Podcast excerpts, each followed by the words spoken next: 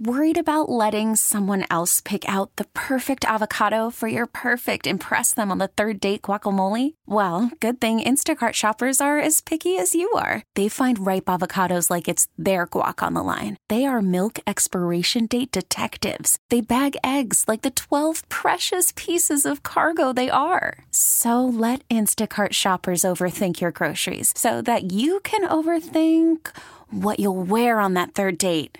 Download the Instacart app to get free delivery on your first three orders while supplies last. Minimum $10 per order, additional term supply.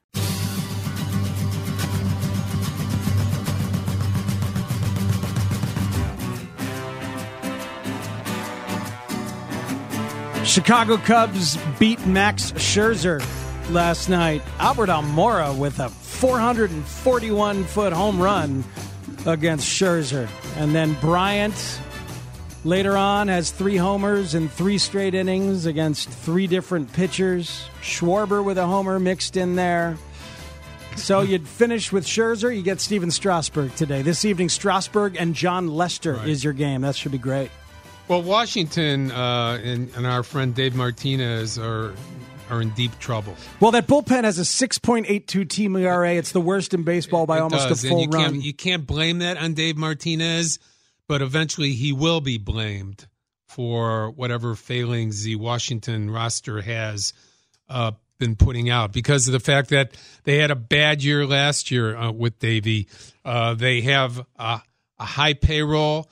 They have uh, the belief that they have one of the better teams in the National League, and it's just not working out right now. So I'm hoping our buddy doesn't get fired over it, but that is the usual way these things progress if they don't work out. Yeah, uh, it's he finally gets his chance, and uh, it's a team that lets Bryce Harper go. But here's Victor Robles and Juan Soto. To, they, they got enough offense. I, I don't, think. yeah, I don't. I don't think it's a Harper thing at all. There's just a a disconnect, as you said. The, the bullpen isn't getting it done. Awful. Uh, the defense has its lapses uh, quite a bit, and you're in the National League where you're playing very good teams almost every night. There's there's not any laughers in the uh, National League as they are in the American League, where it's more competitive in a different way because teams are not that good.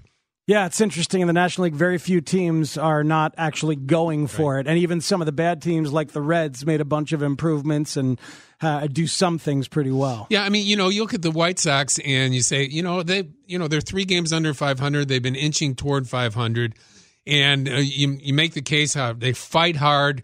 Uh, they win they win more games than any team in baseball in the late innings, and that's to the credit of Ricky Renteria, the staff, and the, group that they have together.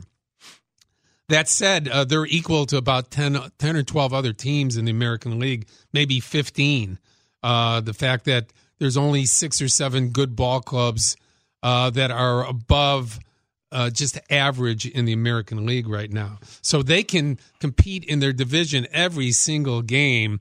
And I throw Cleveland into that mix. Minnesota will uh, determine if they continue to be the the class of that division and whether they're going to separate themselves continually from the rest of those teams. But my point is, Matt, is the White Sox can play with the American League, but that doesn't necessarily mean that they're they're improving to the satisfaction of Rick Hahn and Kenny Williams and Jerry Reinsdorf on a daily, weekly, and monthly factor. They so, could they could play with uh, some of the American League, except uh, the West and probably the East. you know, so it's one third of the American I League. mean, the what- Astros have won nine in a row. They have the biggest what- divisional what's, lead what's in so baseball. good in the West after the Astros? Well, they're, they're there. Yeah, That's the it. Astros I mean, are there. I, I- those other teams are all in the mediocre mode. It, it's amazing that the Yankees, by the way, have had like double digit players on the injured list, and yet they've gone 22 and 8 in their last 30, and Well, just last night became the 1st place proving, team. you're proving my point too, and that is uh, that even with all these call ups and guys that you never heard of coming in to help their team, they're still competitive because the league is below average. You're not a longtime Gio Urshela fan? who He's done a great winner? job. He's done a fantastic job. He's won games for him. But my point Yep. is, is that there's six teams in the American League that you would call quality teams, and the rest are very average. 670 the score is where you are. Um, big news this week when we found out why Ben Zobrist has been on a personal leave. And a lot of lot of details came out because of the legal filings. And um, it's an opportunity when you're talking about this stuff um, to talk about it as as some of us have been through it, um, as some of us have an understanding. Like you, you, we get to choose what level of like empathy and humanity and understanding and sensitivity with which to discuss it. Some people can sensationalize and want to talk about the garish details. I, I find myself very interested in what it means for Ben Zobrist as a man, probably home taking care of his kids now, and you got to figure out what to do with your life and your baseball career in what was already the final year of your contract. And he wasn't hitting well. I think now we know why, uh, very possibly, what's been on his mind. But but what does your gut tell you, Bruce Levine, about whether Ben Zobrist will be back? Well, I'm year? hoping he's able to come back and figure it out for himself and his family. I'm I, I have my doubts that he's going to be able to, to do that because uh, I think he puts his family and his children, in this case, before his career.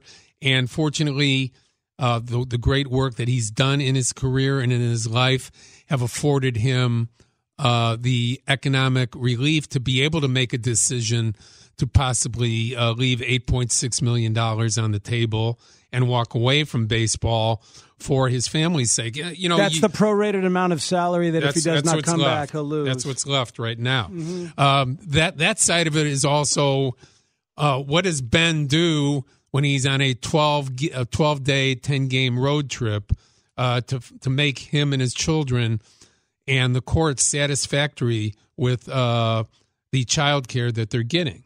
And is he feeling okay about it, even if the court says you're good to go with this type of help? So, God. from the empathy point of view, you have to be empathetic about those situations. And you also have to look at them from a realistic point of view of emotionally, mentally, can he can he do this and still get his job done? Now, there's hundreds of thousands of millions of people out there like you, myself, and you, and 60% of the people that ever get married hmm. that go through a divorce that have to continue to work. And you have to be able to separate your work from your family life to be able to continue on and support those people and be able to to continue to have the same lifestyle for everybody. In Ben's case, he's done the heavy lifting. So the money, although significant, probably will not be the deciding factor mm-hmm. in him deciding to come back or not. Um, With three kids, and I think is the oldest one 12 or 14, yeah, something not, like that. Sure but there's that. three. I mean, imagine manage having to manage right. a household and then figure out, as you say, for long road trips right. and just the lifestyle itself. Okay. Now you have to figure out who's in charge of my kids and what am I doing, and that and that's what demands that, number one attention. That's one thing for Ben. Here is the other significant thing he's holding up his team and the organization with 12 days of what what do we do with Ben Zobrist? Is he coming back to help us? Uh, will he extend this to a period of time where we have to go out and get another player to replace him and his skills? Will we have his $8.6 million to throw at another player or pitcher if he doesn't return. Well, that's interesting that's because huge. if the money is is as tight as it has been purported to be, and I think by now we we believe that it is, then that all of a sudden that nine million dollars free, right. as we talked earlier in the show about them going out to get a reliever, is is possibly a big deal. Or a leadoff man that hits from the left side that has some of the same talents that Ben has. Mm-hmm. Right. In other words, Joe's missing his leadoff, his primary leadoff guy in Ben Zobrist, he's used most of the time uh, either there or five in the lineup when he's going well. He rarely ever batted less or, or lower in the lineup, and um, he does that because of his uh, great skills of having wonderful, intelligent at bats and knowing what to do in certain circumstances to be able to advance himself and his team in a position of winning. Well, as, he he is an ultimate winner when it comes to a player, and you can ignore a lot of his numbers because in cer- in circumstances of game winning and proper things to do in games, Ben Zobrist's IQ is as high as anybody in baseball. And you love the consistently very, very good at bats that he gives you and what that models for your whole team. Now, uh, all of that being said, Bruce, with the number of options that they have with David Bote and the playing time that he demands, with Daniel Descalso's uh, potential to give you good at bats and and do some good things situationally. He drove in a run with a sac fly with a big at bat in Cincinnati the other night. With Addison Russell now back up here and able to play second base defensively and all of that. With with Kyle Schwarber in the leadoff hitter every once in a while, I could see them not adding a replacement for Zobrist. I believe um, that they are going up and back between knowing they have to add a bullpen guy and a big one and knowing that they have to add a leadoff type hitter that uh, they've really kind of put to the side over the last couple of years because of the fact that they have a lot of good on base percentage players mm-hmm. uh, that they didn't suffer dramatically at I think they were in the they were third in on base percentage from the leadoff spot last year, even right. without a Dexter Fowler. Right, and that was a mix and match using sometimes right. uh, Almora, Heyward, I don't Schwarber, think they're totally comfortable with that, and I think without Zobrist they're less comfortable because uh, Joe doesn't have that go-to guy to lead off in certain circumstances and have those at bats that you want going down the line. So I think they are in a mode of looking for that particular type of player out there as well. This would be a moment where you look down on the farm and you had hoped that Ian Happ would have gotten uh, the message that they tried to get across and improved with his contact and would be an option in that way. But so far, his performance at Iowa does not indicate that he's ready to come back. No, he's not. And, you know, again, does that make the the Cubs are they vulnerable in the situation to having to trade a guy like Ian Happ in one of these deals because of the fact that they have some holes they have to fill to be a quote unquote world championship team, which is always their goal. We already know the Cubs are a very good team. Their goal, Epstein Hoyer's goal, Tom Ricketts' goal, is to be a world championship team. Where many teams uh, say, "Hey, we'll get into the playoffs and see what let's see what happens." The Cubs' goal is uh, much higher these days. They're the Yankees they're the Red Sox. They don't believe in just going to the playoffs. They believe in winning the World Series. Now, you are a gluttonous big market behemoth smack dab in the middle of a winning window. So, if they do indeed go out there to make a deal, I think we're looking at the, the likely candidates that we've discussed for a few years here Almora, Happ, maybe Schwarber. Would they dare? at this point trade uh, Schwarber or Almora from the big league roster? I mean, you're going to have to if you want to bring in somebody really good. Uh, they they have already proved they're willing to trade.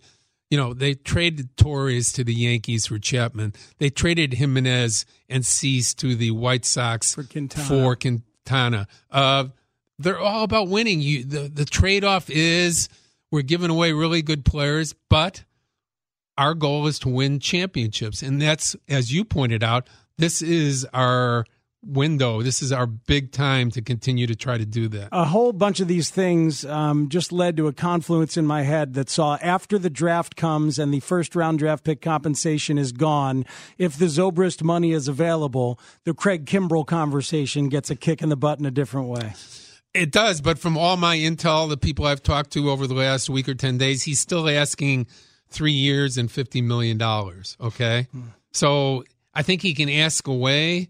Uh, I don't think a lot of people are interested in uh, giving Kimbrel three years and, and fifty million dollars now, as they weren't, you know, two, three, and four months ago. This hour on the score is being brought to you by the Grand Geneva Resort and Spa, home of the Brute and the Highlands Championship Golf Courses. GrandGenevaGolf.com. Let's talk about Vlad Guerrero Jr. and other stuff with Buck Martinez, the Blue Jays broadcaster, longtime national broadcaster too. We'll do that next on Inside the Clubhouse. Ball is hit high and deep to center field. Garcia back. Get up, ball. Get up. Off the glove and out of here.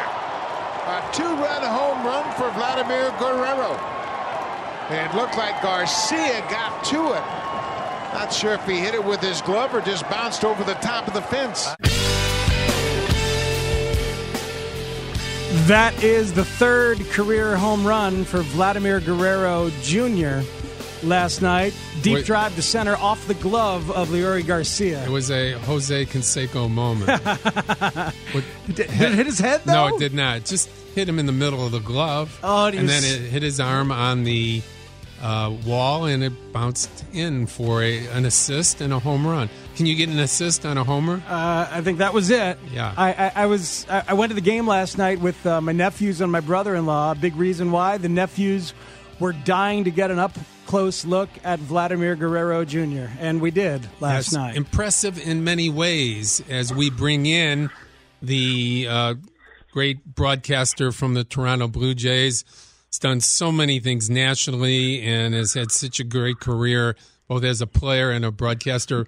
Our buddy uh, Buck Martinez joins us on Inside the Clubhouse. Good morning, Buck. Good morning. How are you guys doing today? We're doing great. Uh, you know, we, we got to see a little uh, little bit of uh, Vlad over the last two days. Uh, certainly, he's the sensation of baseball. We have one here in Eloy Jimenez, but Vlad has grabbed all the national attention for the type of player that everybody expects him to be, and, and he was in the minor leagues. What have you seen uh, so far of Mr. Guerrero? Well, I think the biggest thing is uh, that he is so at ease in this surrounding. You know, he's been around it his whole life because of his father and the fact that he was a Hall of Fame player. And uh, Junior has been uh, around these star players, and it's really interesting. Whenever we go anywhere, we went to went to play the Angels, and Albert Pujols is there visiting him. Uh, we see uh, the Twins, and it's Nelson Cruz. So he's unlike any other rookie I've ever seen because he's got so many great contacts and relationships with beautiful players that he has a chance to uh, be eased into the major leagues, if you will. And I think he's got a real advantage in that regard. Yeah, the personal comfort level is uh, incredibly obvious for a 20 year old kid. As I, I, watching the swing in person last night, Buck. Is it exactly Vlad Senior's swing? It's unbelievable. The body types are very different, but my God, the violence of the swing and the willingness to be outside the zone, it's it seems freakishly similar to me. Yeah, he's got a great bat speed. I, I think the big difference is the fact that uh, his father would uh, hit anything, and Junior's got a very good eye at the plate, and he's much more selective and much more patient. And when he first arrived a couple of weeks ago, he was uh, chasing everything, just trying to get hits. And I think now he's understanding that you can't hit balls; you have to hit strikes. And he's been much more patient, and with that, he's had a little more success. So, yeah, you know what? When you see the uh, the trigger when the bat flies through the zone, there's a lot. Of, there are a lot of similarities, but he's much more selective than his father. Uh, his dad could hit anything, and I think we've seen that, and that's why he ended up in the Hall of Fame. Buck Martinez joining us on Inside the Clubhouse. He's mad on Bruce. We're here for you 52 weeks out of the year from 9 until 11, talking Chicago baseball, talking national baseball now with Buck Martinez. And Buck, uh, when you look at the athleticism of Vlad, what do you see as far as hands, feet, uh, ability to run the bases when he's on the bases? Well, I think the biggest thing, though, is everybody kind of uh, questioned whether or not he could play in the field because he's such a big kid. And he's just 20 years old. And I think his body's going to change as he gets a little bit older. And and I think what I've seen so far, I believe he can play third base. Now, he's got good hands. His feet work very well. He's got a very strong arm. And I think that um, that's a situation where it looks like he's going to be okay to play third base. And especially if he's going to hit 40 home runs, you can live with a lot of uh, – defensive inefficiencies. But but so far, I've seen some pretty good plays from him, and I think his awareness is very good. And he's he's very very uh, aware of the situations. He understands uh, where we are in a game. He understands who's running. He knows what. He's got a good inner clock, and I, I just think he's going to be fine defensively. I think the biggest thing is that he's going to hit, and uh, you know what? Anybody that can hit, they'll find a place for him to play. You know, in in looking at him, it's um, I find myself thinking about uh, you know young Pablo Sandoval or Prince Fielder or or guys like that, and the athleticism seems to absolutely be there, as well as a, a little speed. And you just wonder at some point, will the body need to change? You expect the body to change in, in, in what ways as he continues?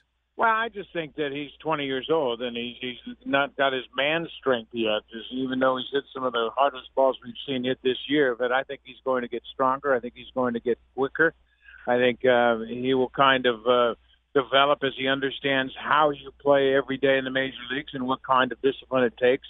But I think he will come to a point where uh, you know his body's going to trim down a bit. I think he's going to be just fine in the field, but uh, there's no question he has a, a unique knack of hitting and understanding hitting. We've seen him take some pitches uh, the last four or five games and pull them where he was trying to hit him to right field early on. So he's already made some adjustments in the span of about three weeks. So he's uh, he's a pretty interesting guy to watch on a daily basis. Buck, you've uh, played or broadcast uh, my to my uh, estimation close to six thousand games. that that being the case, what do you make of baseball 2019? And Matt and I talk about this a lot on our show. What what can baseball do to make it more interesting? I think you can get rid of the uh, strike zone on television. I think you can stop uh, grading the umpires. I think you can allow the umpires to call strikes, and with that, you're going to get more hitters swinging, and you're going to get pitchers pitching a little more aggressively. I think the game has become uh, a, a very much of a stagnant game. Not much happens, and uh, I'm a little concerned about the game and where it's headed because you sit around for so many innings and see nothing happen. The strikeouts, walks, home runs, and it's kind of a boring game to be honest with you.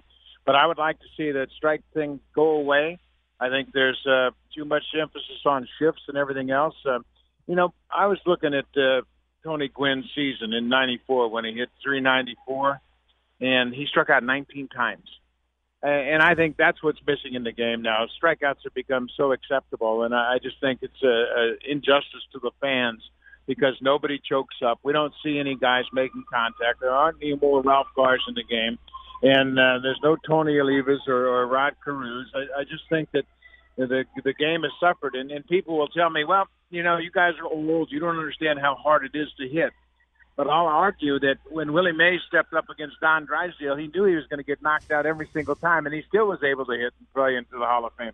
But um, you know, the game has changed dramatically. Uh, it's a great game, but I think it could improve if you made some adjustments to it. I think taking out the slide rule of second base uh, really uh, impacts the outcome of games because you can't break up a double play right. anymore.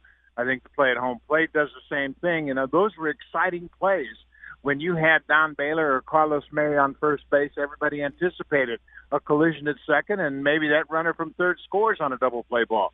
But those things are gone now, and I think it's something that uh, the fans uh, they're robbed of those great moments. And uh, I just think that uh, we've legislated a lot of things that's taken the interest out of the game. Wow, there's a lot of stuff in there to, to react to, Buck. Um, it, interesting stuff. The I don't think that you can go backwards technologically in terms of taking the strike zone off the TV. It, it, in fact, right now in the Atlantic League, they're going with the they're teaching the the electronic strike zone to the umpire how they're going to do it, like signal stuff to the ump and and eventually that's that's going to be part of stuff down there, and probably uh, eventually to MLB. But I, I do agree about the lack of activity and the lack of balls in play, and I think there is consensus about that, regardless of age, regardless of your out, uh, out uh, your outlook on the game. I think everybody wants more balls in play, and I think we will see some rules to try and bring that to to the fore. Don't you?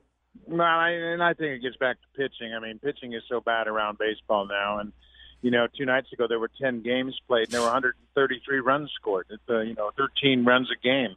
Um, and it's just like the defense, the shifting is not working and all of that stuff. And I think the hitters have to adjust even more than they have. But, but another thing that concerns me is uh, when I came to the big leagues in 1969, the fans would come to the game to watch the teams take infield, and they would come on the field and they would watch teams take infield, and you could see the great ball players throw and uh, put their arms on display, and you'd see the catchers throw to second. There was a lot of activity. Now, for about an hour before the game, nothing on the field happens except the ground crews watering the dirt and putting the chalk lines down. And I just think that's uh, we're we're losing the contact with the fans that happened during the course of batting practice and infield. And I don't think even the home fans don't get to see their teams hit because the home team hits first, and by the time the gates open, they're off the field. So there are a lot of things I think that could be addressed to bring the fans' interest back, and I just think that uh, we have to pay a little more attention to the fans. Buck, uh, back to the Toronto Blue Jays. Uh, do you imagine the uh, Stromans, uh, the Sanchez's, the Giles will be traded uh, this year, knowing that uh, you guys are in a rebuild? These are still two of the three are still young pitchers, but they could probably bring back some cachet for Toronto moving forward. Well, Bruce, I think the biggest thing is right now the probably the most marketable commodity the Blue Jays have is Ken Giles. Uh, he's throwing as well as he's ever thrown, and everybody needs uh, closers. And of course, you look across town to the Cubs with right. Brandon Morrow out; they could really use a guy like Ken Giles.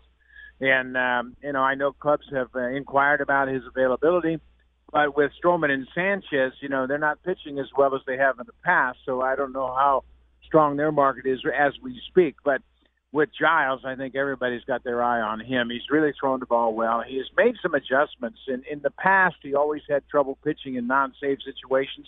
That's no longer the case. He's got a scoreless inning streak going right now. His slider is tremendous. He's throwing 100 miles an hour, and I think many teams, independent races, are, are knocking on the Blue Jays' door, just seeing how they can pry Giles away from the Jays. Can can you uh, see a team looking at Sanchez saying, you know what, this is an electric arm. He's had trouble with broken nails and all kinds of blisters. We're gonna we're gonna change him and we're gonna make him into our closer. Yeah, I think that's a very possible, a very strong possibility. I think the Blue Jays are probably even entertaining that. You'll remember he first came up, he worked in the bullpen and pitched very well in the postseason right. for them, working out of the bullpen. So that's probably a possibility. I mean, he continues to have these finger issues, and you, you would think if uh, his outings are going to be limited to one inning and 12 to 15 pitches, he might be able to get through that and pitch four or five times a week. So I'm sure that the Blue Jays are even exploring that possibility with him here with the Jays. Uh, Buck Martinez is our guest here on Inside the Clubhouse. You've got Vladimir Guerrero Jr. to look at. You've got Randal Grichuk and uh, some players of consequence. What, what, what's the turnaround time here for the Blue Jays? What, what do they think as an organization is when they get to contend again?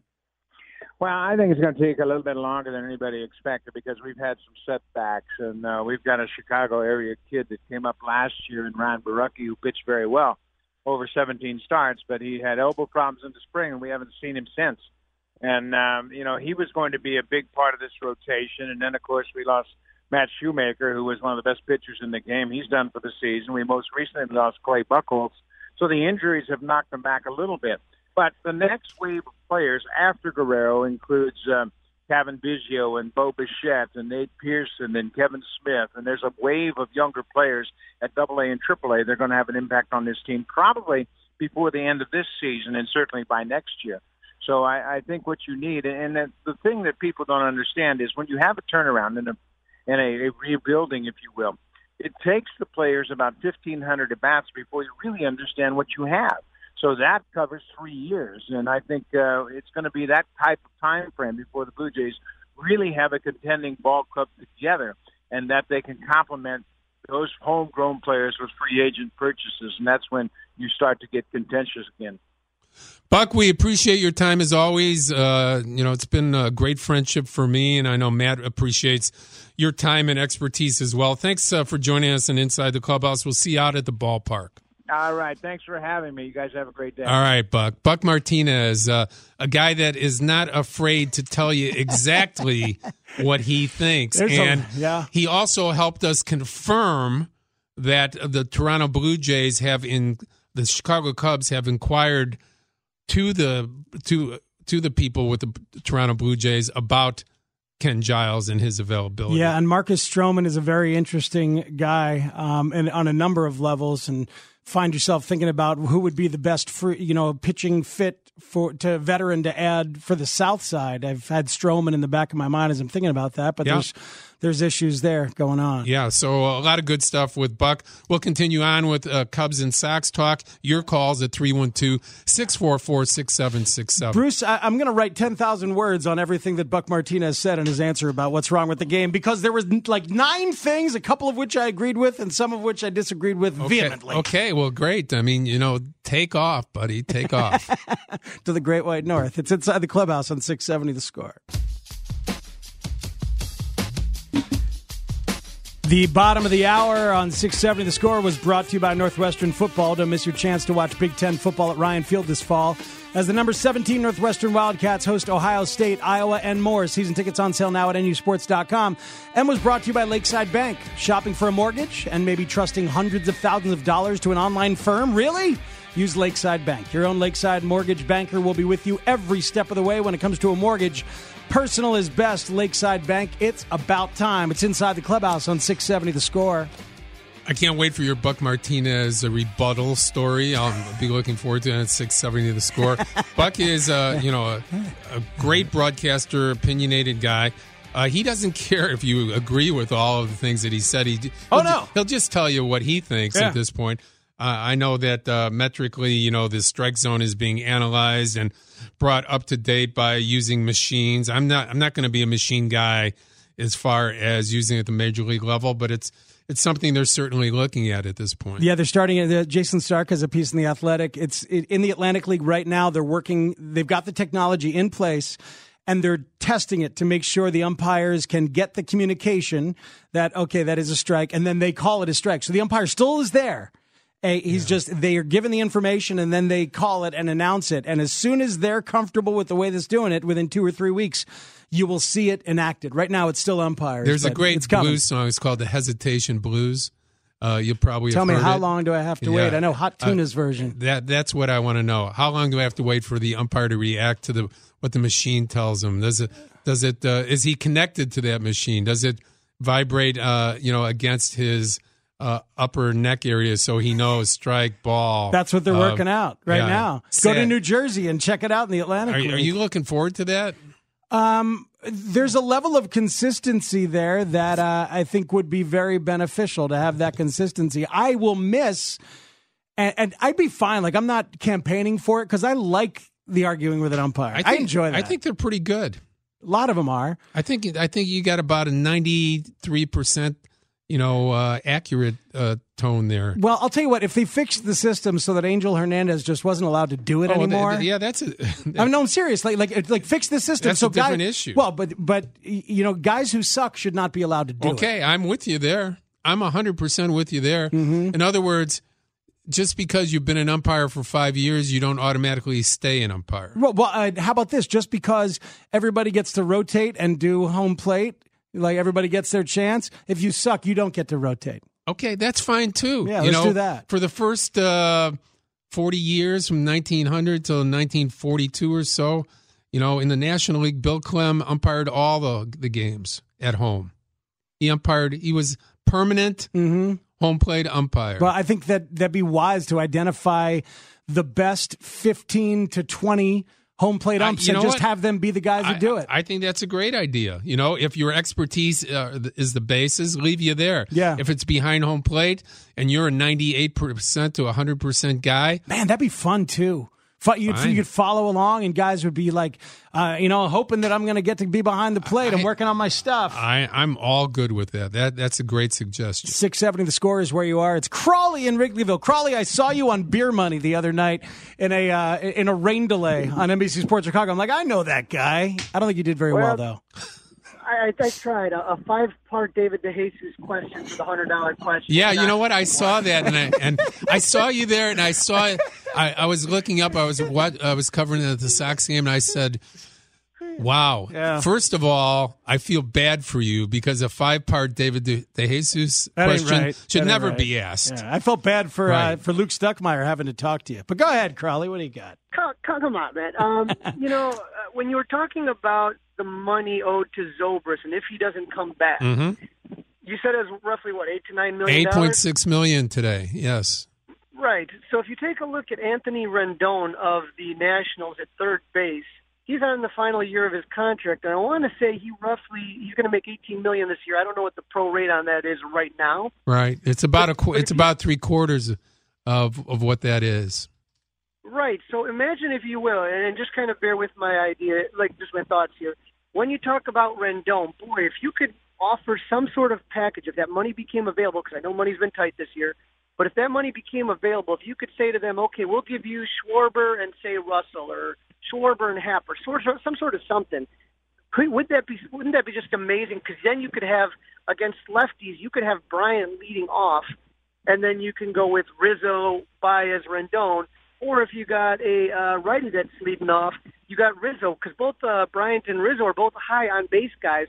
You could have Rizzo, the greatest leadoff man of all time, followed by Bryant, followed by Baez, it's it's a thought. You know, it's an interesting thought.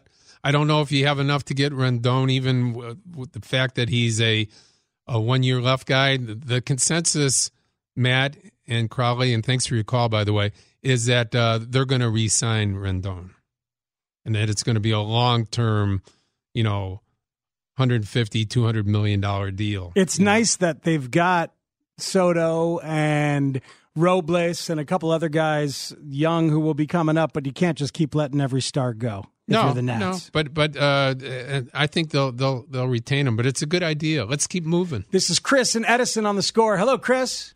Hey, uh, uh, love your show, guys. Uh, thanks for taking my call. You got it. Thank you. Uh, just kind of building on what Crowley had asked, um, and not to focus on Zobrist's main issue, um, but just more of a hypothetical, and um, uh, you know, just kind of interested in your opinion as far as you know, if you were to retire, you know, I keep thinking of a player in the mold of like a Randall Simon. Um, are there any players out there? I mean, assuming that Zobrist wasn't going to play day to day anyway, but to me, there's no player I'd rather have at bat for that clutch moment than Zobrist. Um, are Right. there any players out there that you can think of that would kind of fit that mold? Well, I, I like you know if you're asking me, I like uh, I like Choo with Texas. Okay, he's an on base percentage guy. Uh, he's a left-handed bat. Uh, to me, uh, he's probably going to be very available. Matt, uh, Shin-Soo Choo. yeah, uh, that's that's the type of play I'd like. Uh, you need a little more production from the outfield. Uh, certainly, Schwarber's come around the last few days, but uh, if you look at the overall production of the outfield, you know, uh, and trying to project it, uh, it's it's not what you want. Okay, That, that Mark Zagunis roster spot is available Right. for somebody I, I mean, like you that. you have the Bulls carrying them. You have you have Bryant. You have is you have um, Baez. You have Rizzo. You have Contreras. Those are the guys that are carrying you. But uh, you're going to need more run production from your outfield, either run scoring Mm-hmm. or run production as far as runs driven in. This uh, this texture says if you get regular home plate umps, you're going to need umpire independent pitching stat. Like fielder independent pitching, you're going to need a UIP. You know what? You already think about that. You already go into a game and say, "All right, which ump is this?" And there are stats out there. There, are, there are ratings out there about where where you're going to get strikes and where you're not. This is Nick in Genoa on the score. Nick, what's up? What's going on, guys? Hey, man. Having fun, talking ball. Yeah.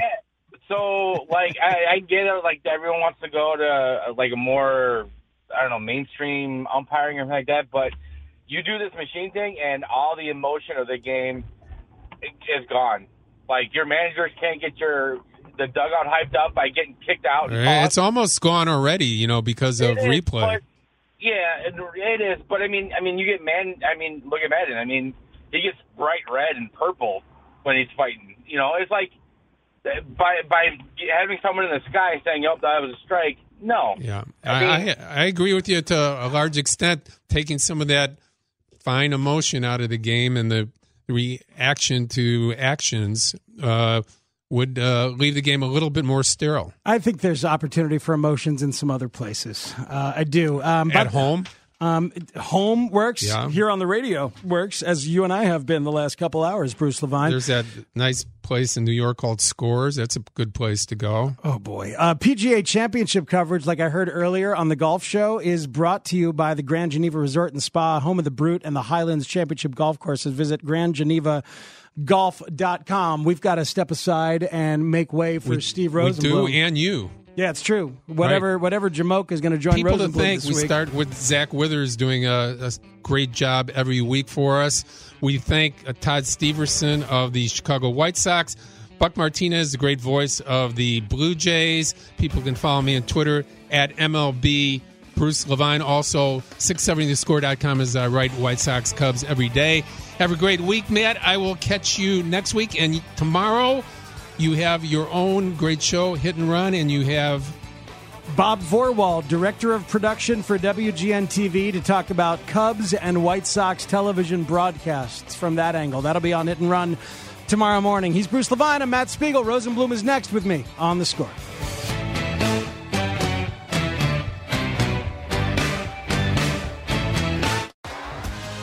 T-Mobile has invested billions to light up America's largest 5G network from big cities to small towns, including right here in yours. And great coverage is just the beginning. Right now, families and small businesses can save up to 20% versus AT&T and Verizon when they switch. Visit your local T-Mobile store today.